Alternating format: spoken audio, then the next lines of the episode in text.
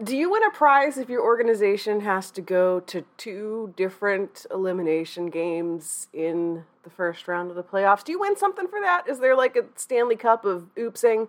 We're going to talk about the Kings and the Reign and the predicament both teams find themselves in on today's uh, bonus Saturday episode of Locked On Los Angeles Kings. You are Locked On Kings, your daily podcast on the Los Angeles Kings, part of the Locked On Podcast Network. Your team every day.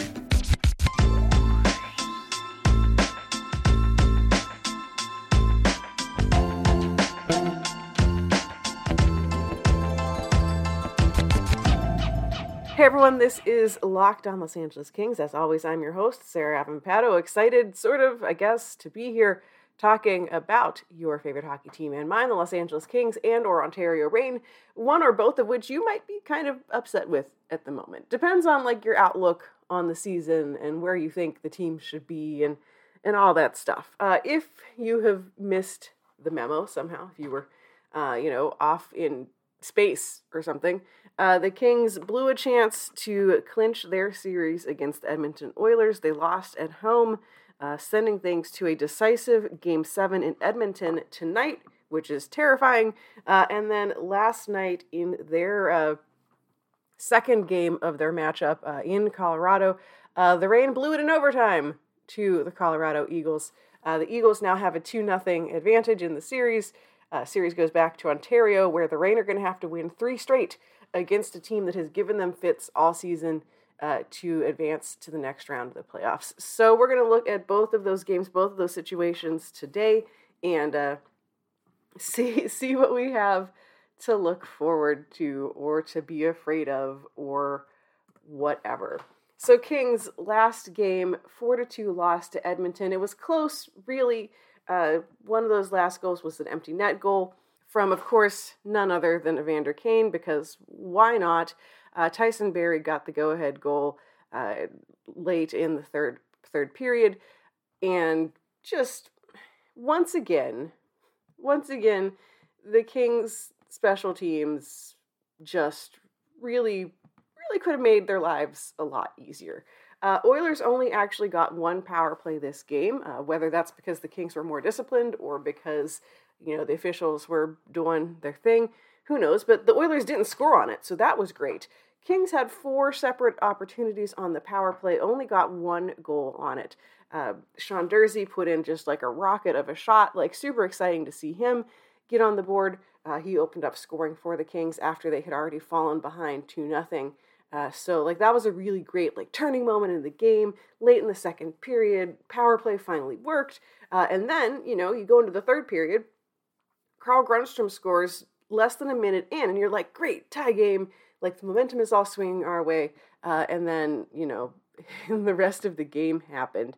Kings even got a late power play in this one uh, after Tyson Barrie scored that go ahead goal. They could have uh, had the opportunity to tie it up. They didn't. Uh, third period, you know, they also pulled the goalie at the end. They spent significant time with the man advantage that way uh, and couldn't get anything happening either. Uh, for once, the Kings were outshot 37 to 32. Uh, they had a huge third period, but you know, the, the, the Kings the Kings are gonna king. One player that I have been pretty impressed by in this playoff series has been Carl Grundstrom. He's been in and out of the lineup, in and out of, up in in and out of the lineup all season. Uh, missed a game in the playoffs because of an injury, uh, and has looked you know, it, it, you don't want to make Dustin Brown comparisons, especially right now, knowing that like we're potentially looking at Dustin Brown's last game ever. But Grundstrom fulfills that same sort of you know hard nosed drive to the net, you know, gritty power forward kind of role that Brown has his whole career. And this is what I've always kind of seen Carl Grundstrom as growing into. Uh, and for whatever reason, he hasn't ever really seemed to catch on very much with Todd McLellan. Just has never really found a true home in the lineup, but he has been really good uh, in the games he's been in in this series. Uh, he's been doing exactly what you want him to do uh, in terms of physicality, in terms of, I mean, the one goal that he scored, like falling down, kind of shoving the puck into the net legally, they reviewed it and everything. If Carl Grundstrom turns into the guy who just shows up in the playoffs, honestly, like that's I mean, it's not great. You want your players to show up all year long, but if he's one of those guys who elevates his play in the playoffs, whatever, like, cool, that's awesome, that's great. Uh, so I have no like I have no notes for Carl Grundstrom. Um, I do have some notes for Andreas Athanasiou because two of those goals against, you know, I don't want to put the blame all on one person. I feel like there's many opportunities to have a goal not be a goal, but uh, just from Athanasiou, we've always known that defense is not necessarily his strongest suit, and you we've been able to shelter him from having to do too much defensing because of who we've put him on lines with. And you sort of accept that trade off. Uh, it's the same thing that you know we've talked about previously with Arthur Kaliyev, who you know is still developing as an NHL player, so it's too early to kind of have a book on him yet. But the thing with Kaliyev has always been okay, maybe he's not great at defense, maybe his skating isn't great, but at the end of the day, if he's putting in a bunch of goals for you, even strength, power play, whatever, you can live with that. You can learn to live with uh, those sorts of mistakes because if he gets scored on, he's going to go and get you one back. At least that is our hope for Kaliyev as he's as he develops. Right now, he's still you know kind of getting his feet wet in the NHL, uh, and, and that's so that's sort of the the place that Athanasiou has been as well, where you're like, okay yeah, you might blow this one, but we know that you're good for a goal. You're going to be fine.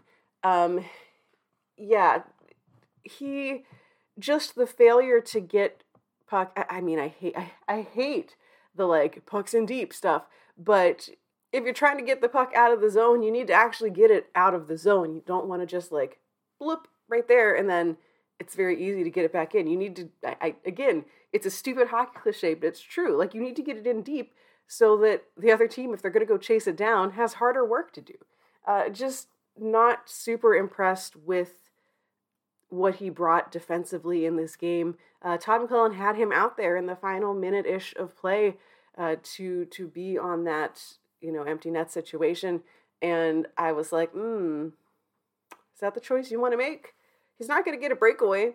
Like that's his thing, is using his speed. Like we don't you don't necessarily need the speed there um, just not great. And I feel bad because I really wonder what this season would have been like for him had he not dealt with so many injuries with COVID. I think like he was just in and out of the lineup. It was hard to get consistent time, hard to really get in the feel of things. And so, you know, I, I wonder if he'd be in a more comfortable situation if he'd actually played most of the season.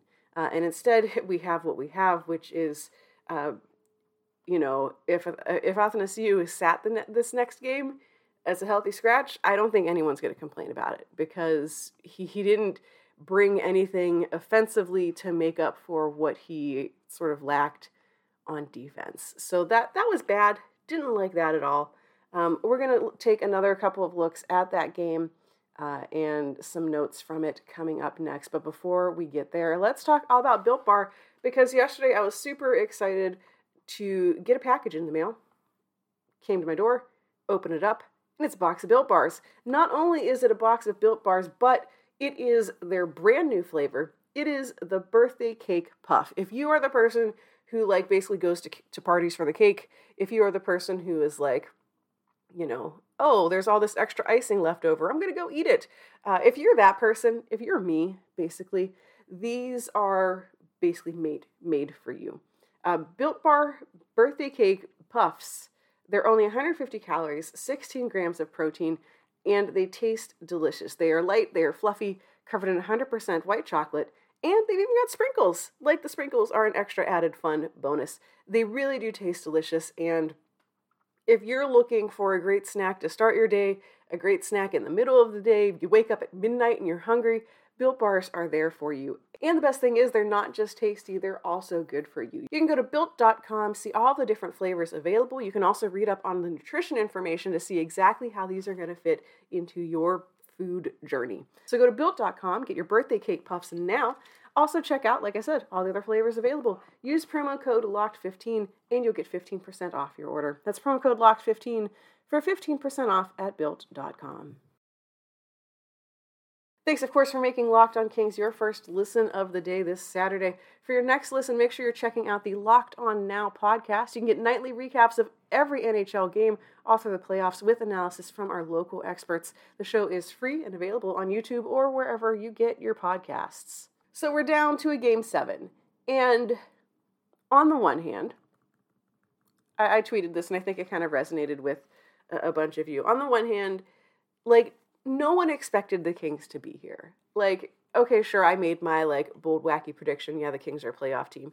But, you know, analytically, none of the numbers said the Kings should be here. Of course, Hockey World didn't expect Vegas to fall off a cliff.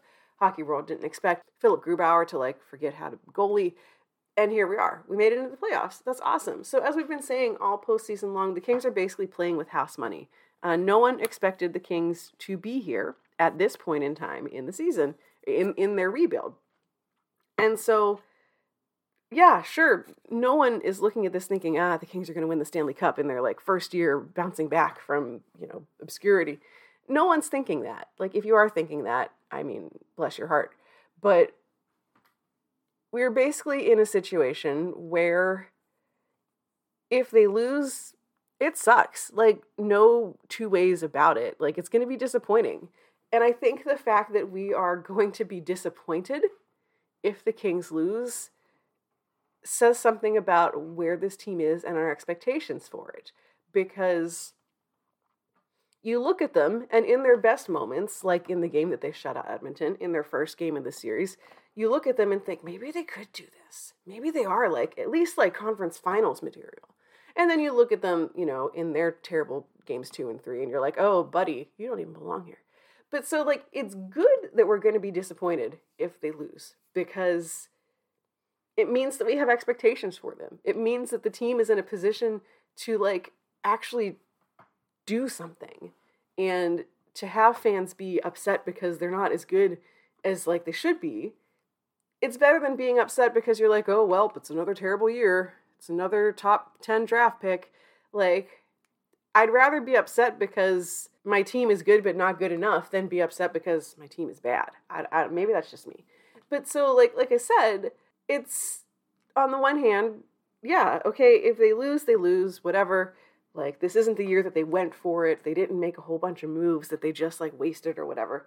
But on the other hand, yeah, we're going to be disappointed. It's going to be really frustrating to see the Kings if if they if they do lose this series because we can pinpoint a lot of the things that went wrong that had they not gone wrong could have won the series. The biggest thing really is special teams. And I feel a little bad because all of Kings hockey Twitter is basically like, don't even let Marco Sturm back on the, the plane, you know, whatever. And I get it. Like, I certainly have called for uh, him to move on as well because there's no reason the special teams should be this bad. Uh, the Kings even if you take out the sort of like defensive lapses by like Athens Athanasiou in this last game, each one of these games, except for maybe that like blowout, like whatever eight nothing loss or something, even that one, it it escalated very quickly, but like it didn't have to be that way because the first period you you could have come out of it being like, all right, like things are okay, if you had scored on a couple of power plays. And so I think that no matter what happens in this off season uh, that's something that the organization needs to look at. There is no excuse for the special teams being this bad. Sure, they don't have Drew Doughty, and I know that that's a big missing piece. Sean Walker also, I think we kind of forget about him because he's you know much more of a quiet player. But you know, missing those guys on the blue line has certainly hurt. But the power play was also bad last year and the year before and the year before. And I get the argument that like the power play has always been bad, like historically, but that's not a reason to just sort of sit back and accept it. If something has been going wrong in your organization for 10 years, despite coaching changes, despite what personnel changes, even, um, just throwing up your hands and being like, "Well, it's always been bad. It's it's always going to be bad." Like that's not acceptable. Like you you have there's unless like the Kings are haunted by ghosts or like a witch's curse or something that has doomed them to never have a good power play. There's always something you can do to fix it. And so I don't accept the like, oh, well, it's just always been bad, so that's just the way it is. Like, no, That's not actually the correct answer. The correct answer is we try to figure out how to fix it and try to figure out how to get over the fact that it's been historically bad. I don't know why it's bad. I mean, you can look at why it's bad because of just bad player usage and it's not set up great. And I think many, many smarter analysts than me have spent a lot of time looking at the Kings power play and why it doesn't work, especially in comparison to teams that have power plays that do work. I mean, watch the Oilers on the power play. Even like if you like make Connor McDavid be like a little bit worse of a player, like because yeah, sure, he and Draisaitl are kind of the secret weapons. Um, when you have that much skill, you have that much like vision on the ice. McDavid especially will see plays that no one else will, would, would think of to make, or he sees them and can execute them. Someone else might think, oh yeah, I'm going to take this puck around the back of the net, draw everyone to me, and then bloop, pass it over to frickin' Zack Kassian. Like a lot of people might have that idea, but McDavid can execute it. And so, sure, the Kings are at a disadvantage there, but just look stylistically at what these other teams do versus what the Kings do. And that's coaching. That's not like, I mean, yeah, like a crazy witch curse would be really funny. But at the end of the day, either it's coaching or your personnel aren't willing to do what they need to do. Either one of those are problems, and either one of those are fixable. So I don't want special teams to be like the referendum on this series, but each of these losses, again, except for that like stupid blowout loss, the story would have been very different had the Kings managed to get any momentum on on the power play. And that is going to be a huge point of frustration if they do not come away with a win at the end of this series because you could see very easily how it could be different. We're going to look at the Ontario Reign coming up next and their unfortunate predicament. Uh, but before we do that, let's talk Bet Online because our partners at Bet Online continue to be the number one source for all of your betting needs and sports information. You can find all the latest odds, news, and sports developments, including this year's basketball playoffs, Major League Baseball scores, fights, and even next season's NFL futures. If you put money on the Kings to win the Stanley Cup, again, bless your heart, maybe you shouldn't have done that. You can go to Bet Online and find all of the odds for the Stanley Cup, for the conference finals. All that great stuff is on Bet Online. It is, of course, your continued source for all of your sporting wagering information from live betting to playoffs, esports, and much more. So head on over to the website today or use your phone to learn more about the trends and the action. You can head over to Bet Online. It is where the game starts. So let's talk Reign because their situation is even more disappointing than uh, the Kings situation because of exactly how good the Reign have been all season and exactly how aggressively mediocre they have been so far in their two playoff games this season. Uh, game number one, obviously, like, there's nothing to talk about. They lost 10 to 1.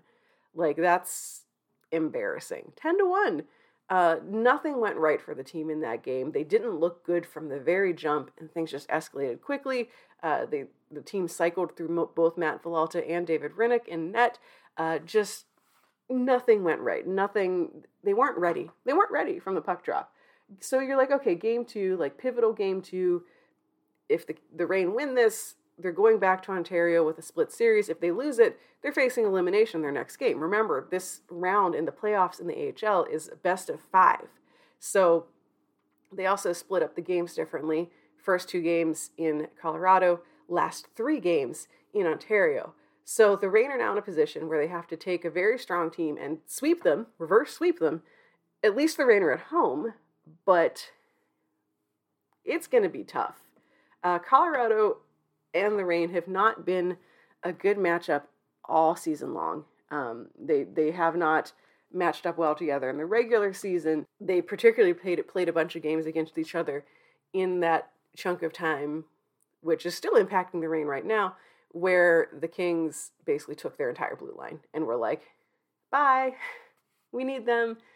And the Reign have kind of had to struggle to, you know, integrate new faces, figure out how to deal with life without Jacob Moverare, Austin Strand, Jordan Spence, who are all currently, by the way, sitting around with the Kings doing nothing.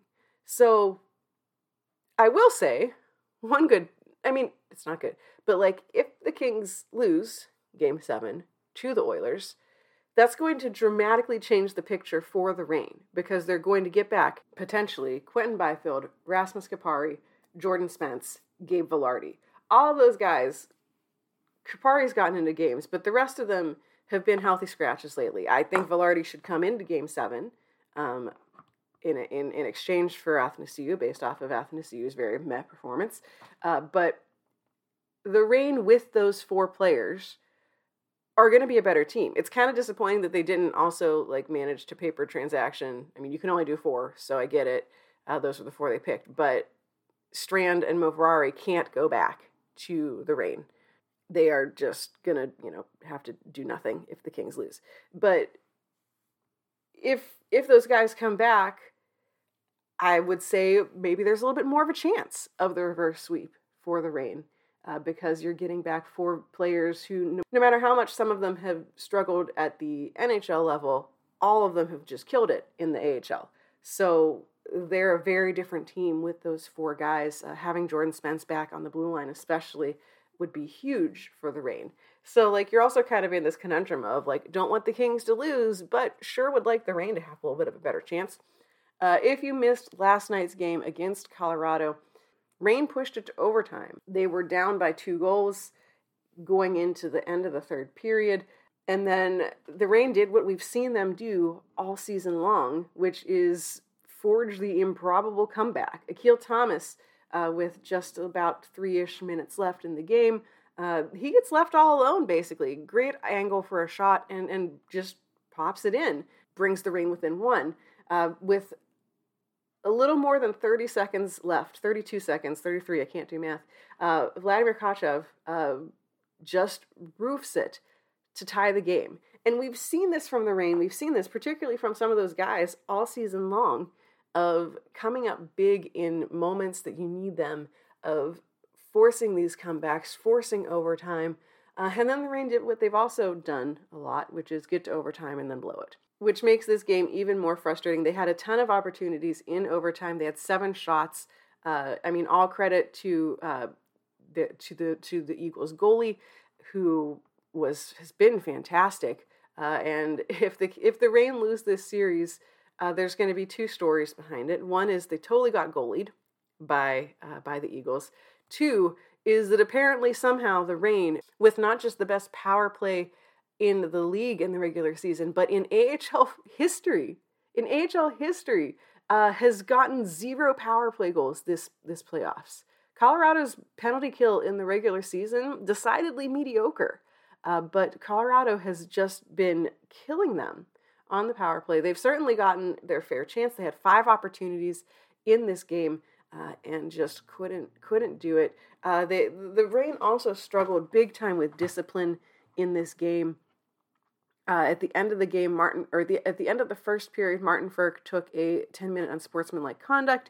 Uh, so he basically missed half of the second period. Uh, at midway through the third period, TJ Tynan just like jumps into a, a scrum, like un, honestly kind of uncalled for. Like I would love to know ice level what sparked that because he isn't the type of player to just jump someone for no reason. So something had to have happened, but you know we'll, we'll never know. Uh, but he gets two minutes for roughing, 10 minutes for continuing an altercation, which puts him out of commission for the entire rest of the third period and the beginning of overtime. Uh, so, when two of your most reliable players in terms of scoring, or at least in, in Tynan's case, uh, particularly in terms of setting up other teammates, when two of them are spending a combined 20 minutes in the box, not to mention, you know, other penalties that were taken, that's not great. That's not great.